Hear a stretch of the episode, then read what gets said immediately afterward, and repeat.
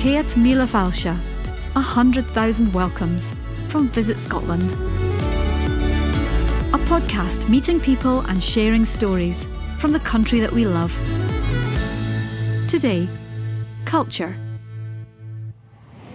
Welcome to Scotland. I'm Neil Robertson. As a Scottish travel writer and blogger, I know that the North East has a thriving cultural scene. So I've come to the heart of Aberdeen to see what the Granite City has to offer. I've just stepped outside of my hotel, and one thing that strikes me immediately is that I'm surrounded by artworks. Whether it's huge murals, small stickers, or witty interventions on those unsightly telecoms boxes that you pass by on the street, you just can't help but feel there's art everywhere. And I'm here to meet somebody who can tell me more about that.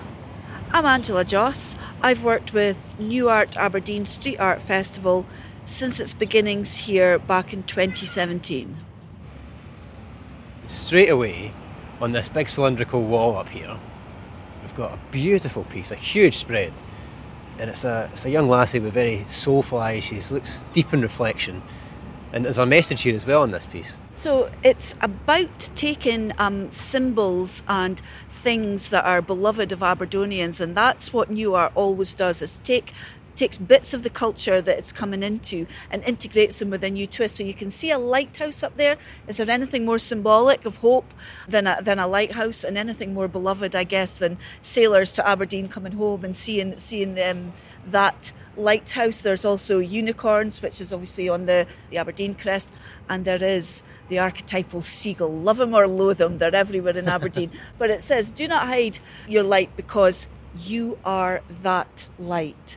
And um, it is said in the three years that she has been here gazing soulfully down, we are told that wherever you are here, she looks like she's looking straight at you. Um, and, and, and she's beautiful here in the sunlight, but see when it's dusky and the streets are lit up and it's kind of Decemberish and um, frosty, this is just absolutely haunting. It's it's lit up and it's beautiful then as well, and that's really a legacy piece. Um, you know, a piece of culture that is so accessible to Aberdonians and so beloved now, and it's only been here for three years.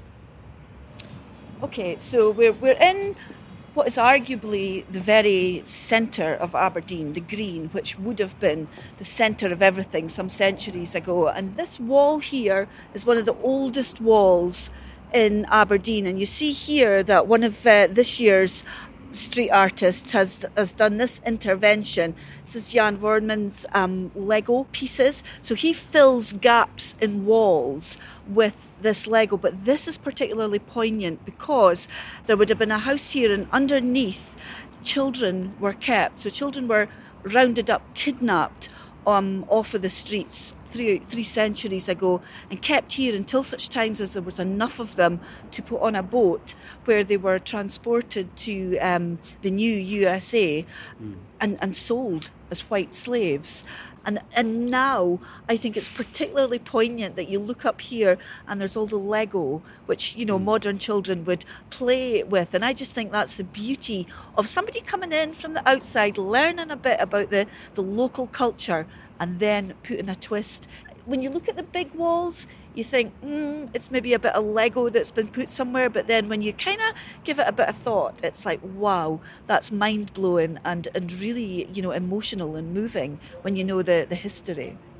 It is, it is emotional straight away. Oh, absolutely, yeah. and, and and Martin Reed, who is the CEO of Nuart, and we work with very closely. That's what he says about street art. That it's often it's often not beautiful, but it's always truthful, and it should be accessible. It is for anybody, and and street art is is what you make it as well. Which is why there's loads and loads of tiny interventions all over Aberdeen. Another one is a little men, actually, um, about six inches tall. That was from two years ago. There's ah, yeah. there he goes. now you see, the big thing is to spot them all because only the guy that went round with the artist and the artist know where they all are. So there are other areas in the city centre that have got lots of these little men. But the, the competition last year, if you like, for Aberdonians was to spot all of them. And then you look behind you and you've got this man. Yes, and I recognise this guy from Glasgow. Smug's done quite a few pieces. And this is a completely different kettle of fish. This is big, it's bold, it's vibrant. It takes up a huge chunk of the street. Absolutely. What do you think of this? Well, I love it. I love Smug. This is uh, a chap holding his fairly fluffy and cute looking dog, mm-hmm. I would have to say. The dog's name is Bear. This is Smug's barber. He always does people that that he knows. Funnily enough, one of the street art tours because Aberdeen Inspired put on free street art tours every Saturday and every Sunday throughout the summer until October. One of the street art tour guides was telling me that Smug likes to do red headed people because he has a theory that there's only five types of red headed configured faces.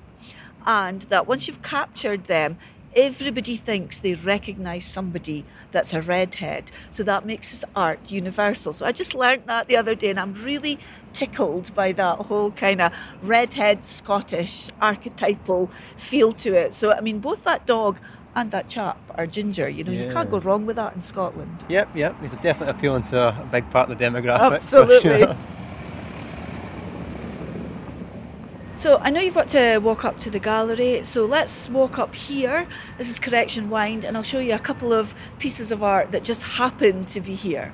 So, um, Correction Wynd is where um, convicts, I guess, prisoners were walked to all sorts of fates, to prison, or ultimately um, to be hung. Uh, we're now underneath Union Street and um, we're coming up on the left to the wall of St Nicholas Kirk. So, St Nicholas Kirk is one of uh, Aberdeen's oldest churches. There's been some kind of religious um, building on there for over a thousand years, but it also has a very dark uh, place in Aberdonian history as well.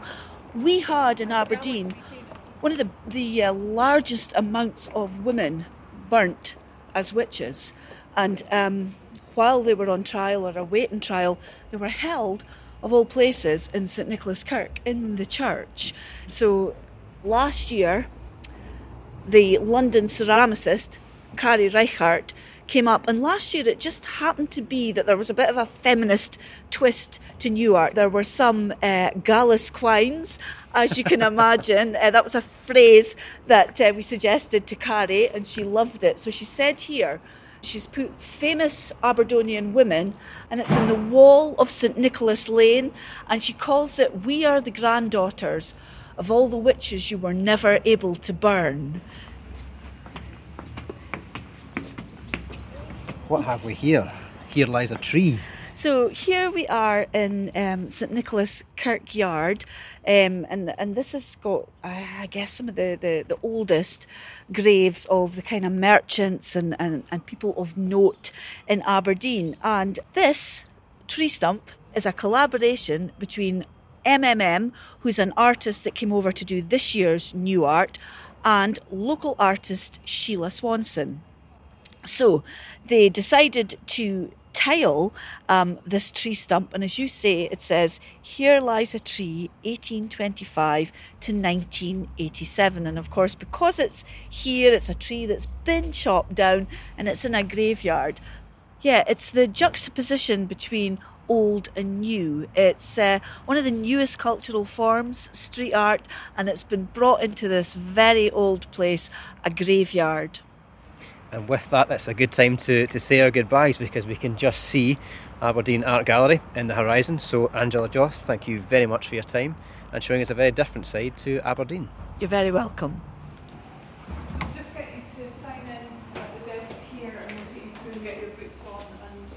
Now, it's not your typical gallery experience to have to put on safety boots and a high vis vest, but that's what we're doing today because Aberdeen Art Gallery is on the brink of reopening to the public. I'm Christine Rew, I'm the Art Gallery Museums Manager, and we're standing here in Aberdeen Art Gallery. And I've come here for my very own private viewing.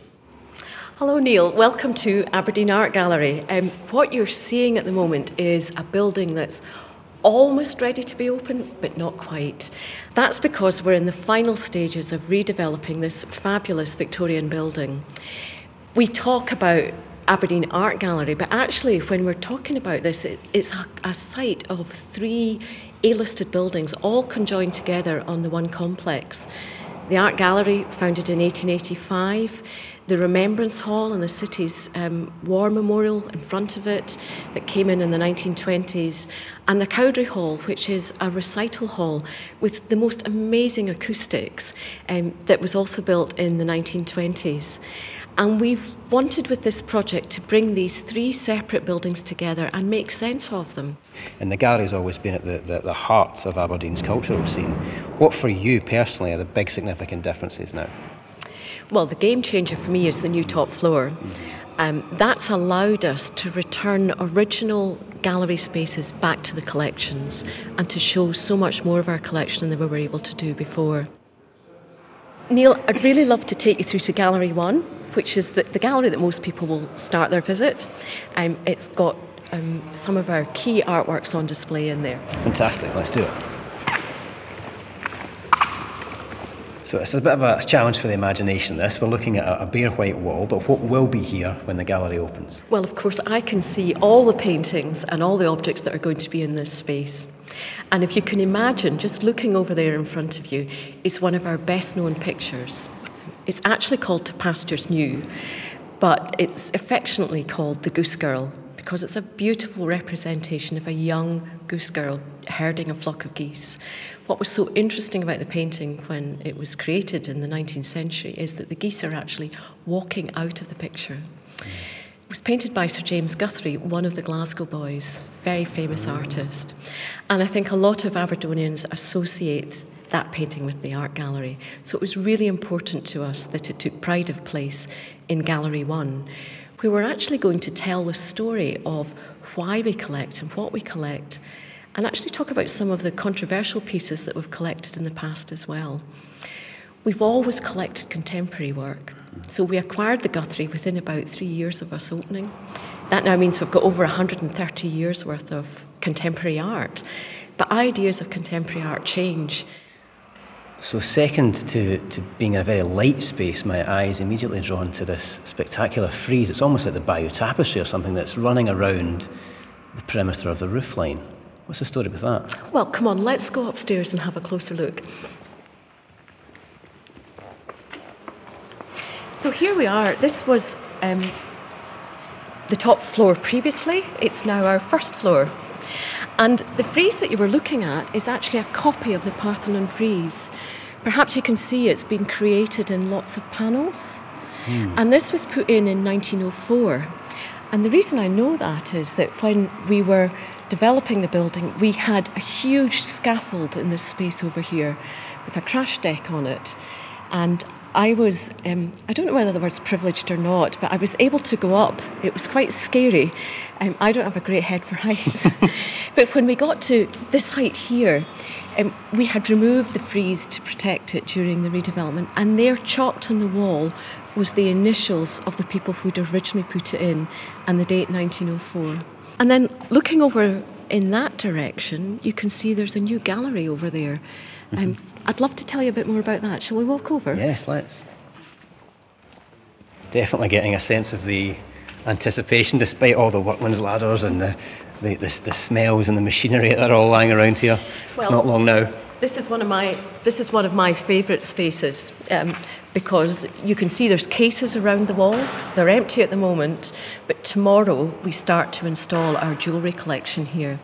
We've never been able to show it in specialist jewellery cases. So I'm really excited about that. And the way, the, the reason we've been able to do that is that this space here is a new space that we've created. It's got fabulous views looking down Belmont Street. Mm. And these cases invite you to almost get really up close and press your nose against the glass. And jewellery and other small objects lend themselves to that type of display. Mm. So some of my favourite pieces will be going on display here. So I'm a, I'm a Glasgow boy, so I come from a city that's got a big Victorian past, and that is influenced in the culture as well. It's the same story here, isn't it? There's a Victorian core. Yes, that's right. I mean, for us particularly, that connection with Victoria and Albert, mm. um, coming up to Aberdeen and then going out to towards Balmoral, is a, a, a big thing for Aberdonians. So we're looking over here at um, the space where we're going to hang two of our largest portraits of Queen Victoria and Albert, her consort. What's interesting about these paintings is not only their enormous size, but this is one of the few paintings of Victoria dressed not in black, because as you know, after Albert passed away, she immediately went into mourning. If if we walk through that way, I can talk to you about two new commissions that we've made from the one space. Let's go through and I'll show you one of the spaces where we're going to put one. Excellent. So, Neil, I've brought you into quite a different space. Yep. We've actually come through from the gallery into the Remembrance Hall. And you can see the, the treatment here is quite different. Noticeably, yeah. We have white walls. Um, we've retained the lovely grey marble floor underneath the wrappers downstairs. And the other major feature here is that if you'd been familiar with the building before we closed, you'd never have got into this space before. And what we've done is we've raised the height of the balcony so that it's now a smooth transition from the gallery straight through into the Remembrance Hall.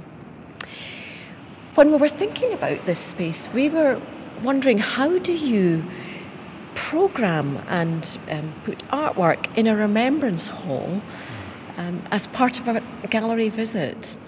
So, with that idea in mind, we thought we'd like to commission an artwork that spoke about the people who'd given their lives in the theatre of war.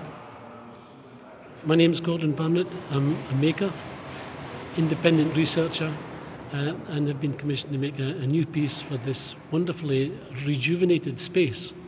We are standing in the Remembrance Hall, and on one of the the walls, we've got some spokes coming out of the wall. There's clearly something imminent here.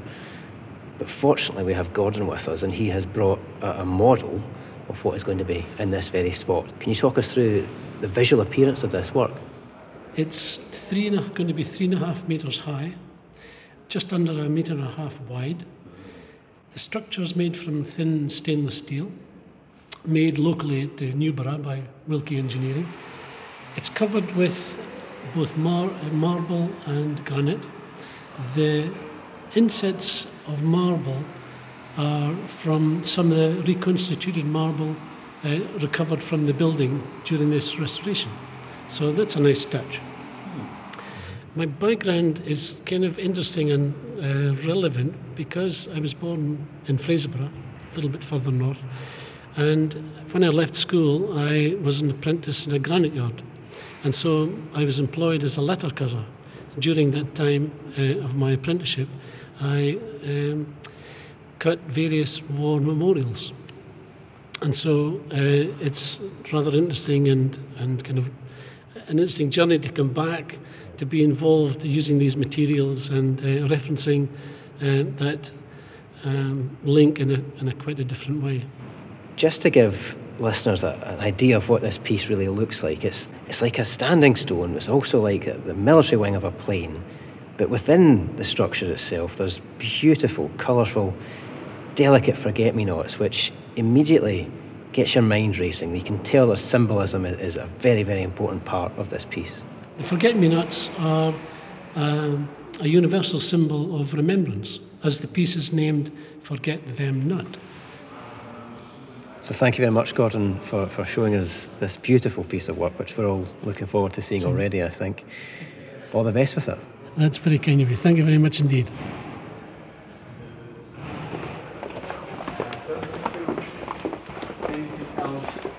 Is it safe to go upstairs? the stairs? Thank you. Okay. Um. Now, we're getting close to the big reveal. Okay. This is a space that none of our visitors will have been um, on before because this is the new top floor. Oof. Isn't it just marvellous? It's so light. I mean, that's obviously the key, but it's massive as well. A lovely place to just sit yeah, and relax. It's fabulous. And and there is the terrace that I was um, mentioning before and the dome of the Remembrance Hall that we've just been in. And from here, there's some stunning views we can have over Aberdeen and as far as the hills. So, can we go and have a look and see what we can spot? I think these are new views for people. This is one of the highest buildings in this area. So here we are looking down Belmont Street right down to Union Street, and then there's the hills beyond.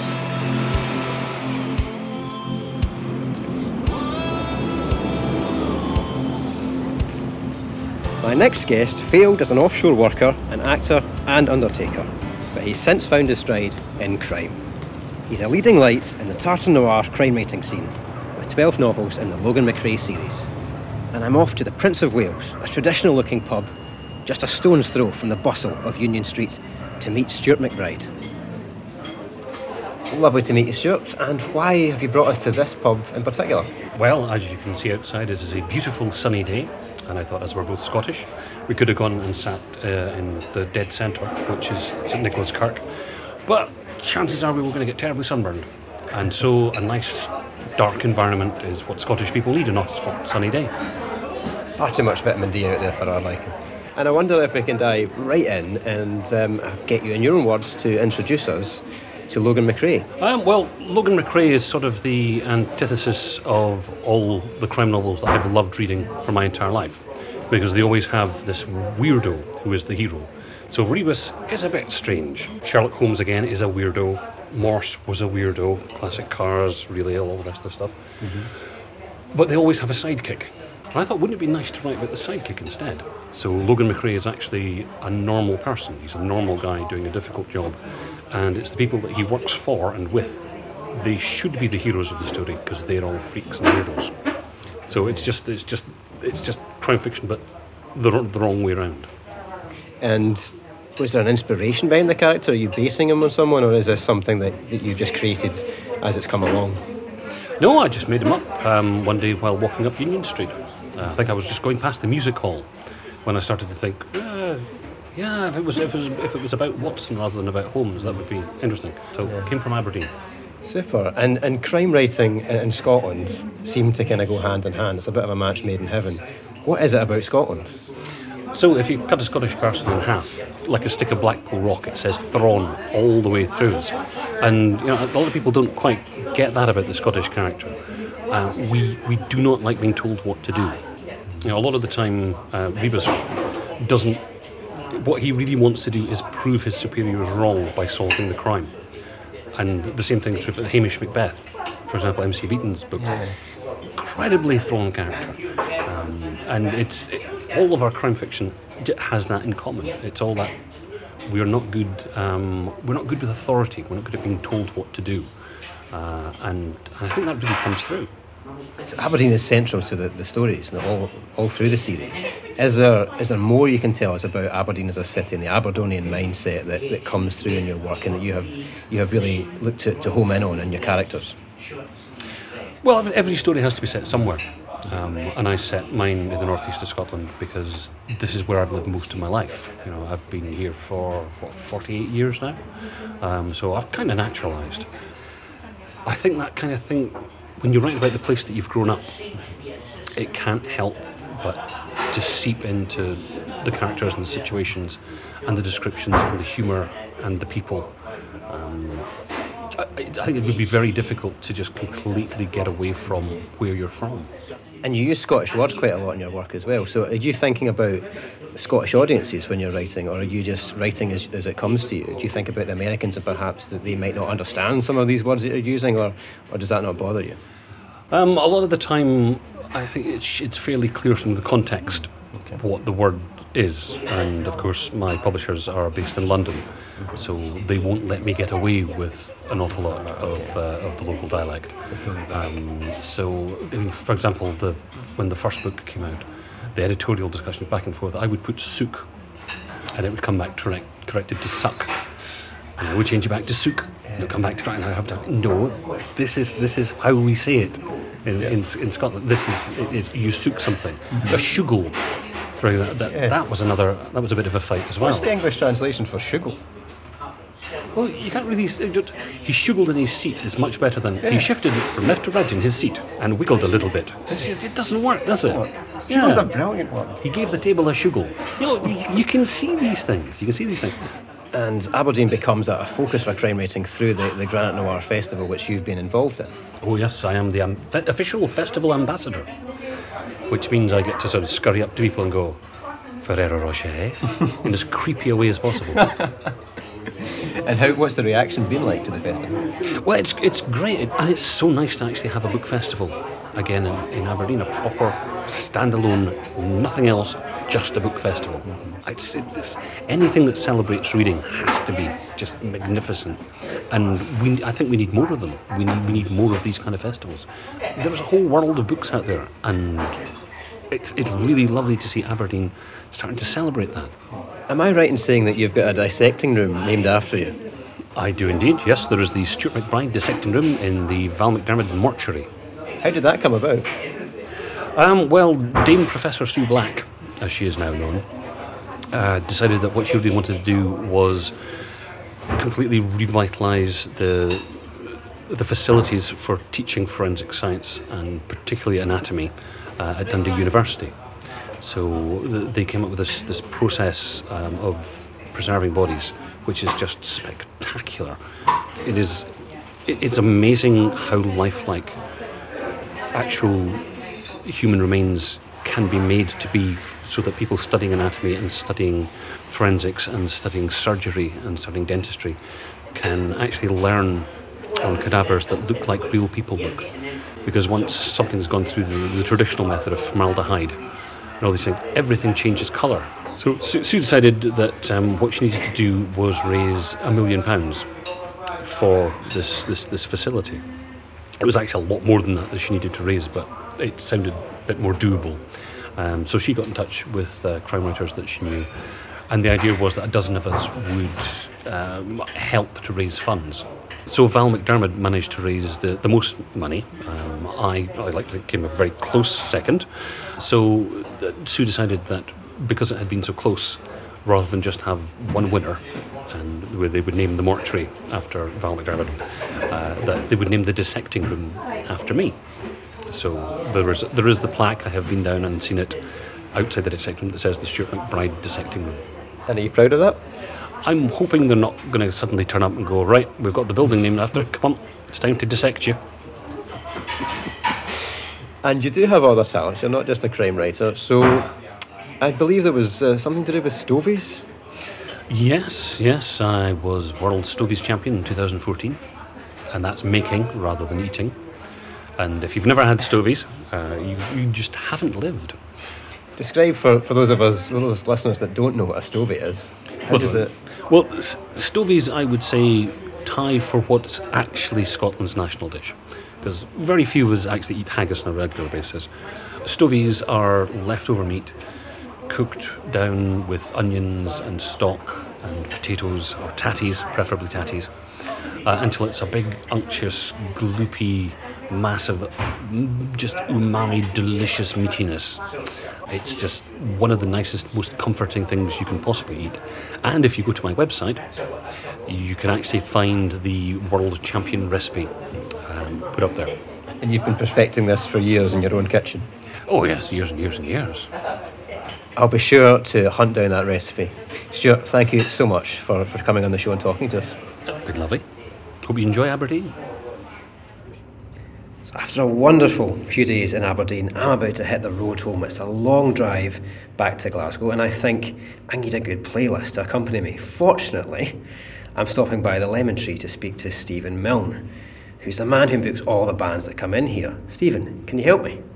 Absolutely, yeah. We're very lucky that we feature a lot of sort of trad folk, but also uh, contemporary music in our program. So we've had everyone at the venue from Manran and Skerryvore to Elephant Sessions and Lau and bands like Tidelines we've got coming up. And there's a real love for that music up in the northeast, and it's probably present all over Scotland, but uh, particularly in Aberdeen too.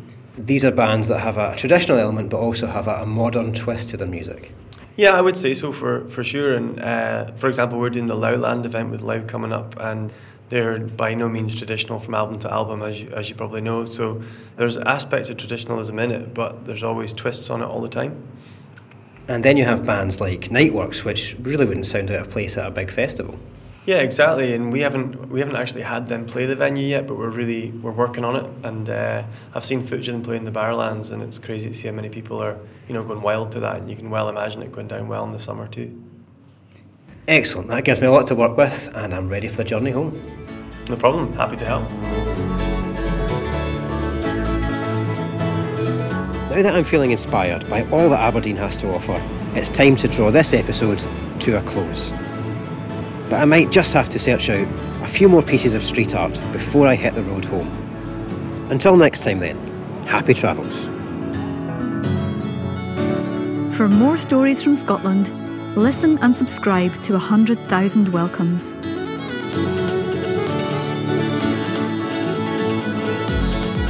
And if we've inspired you to visit Scotland, plan your trip at visitscotland.com forward slash podcast.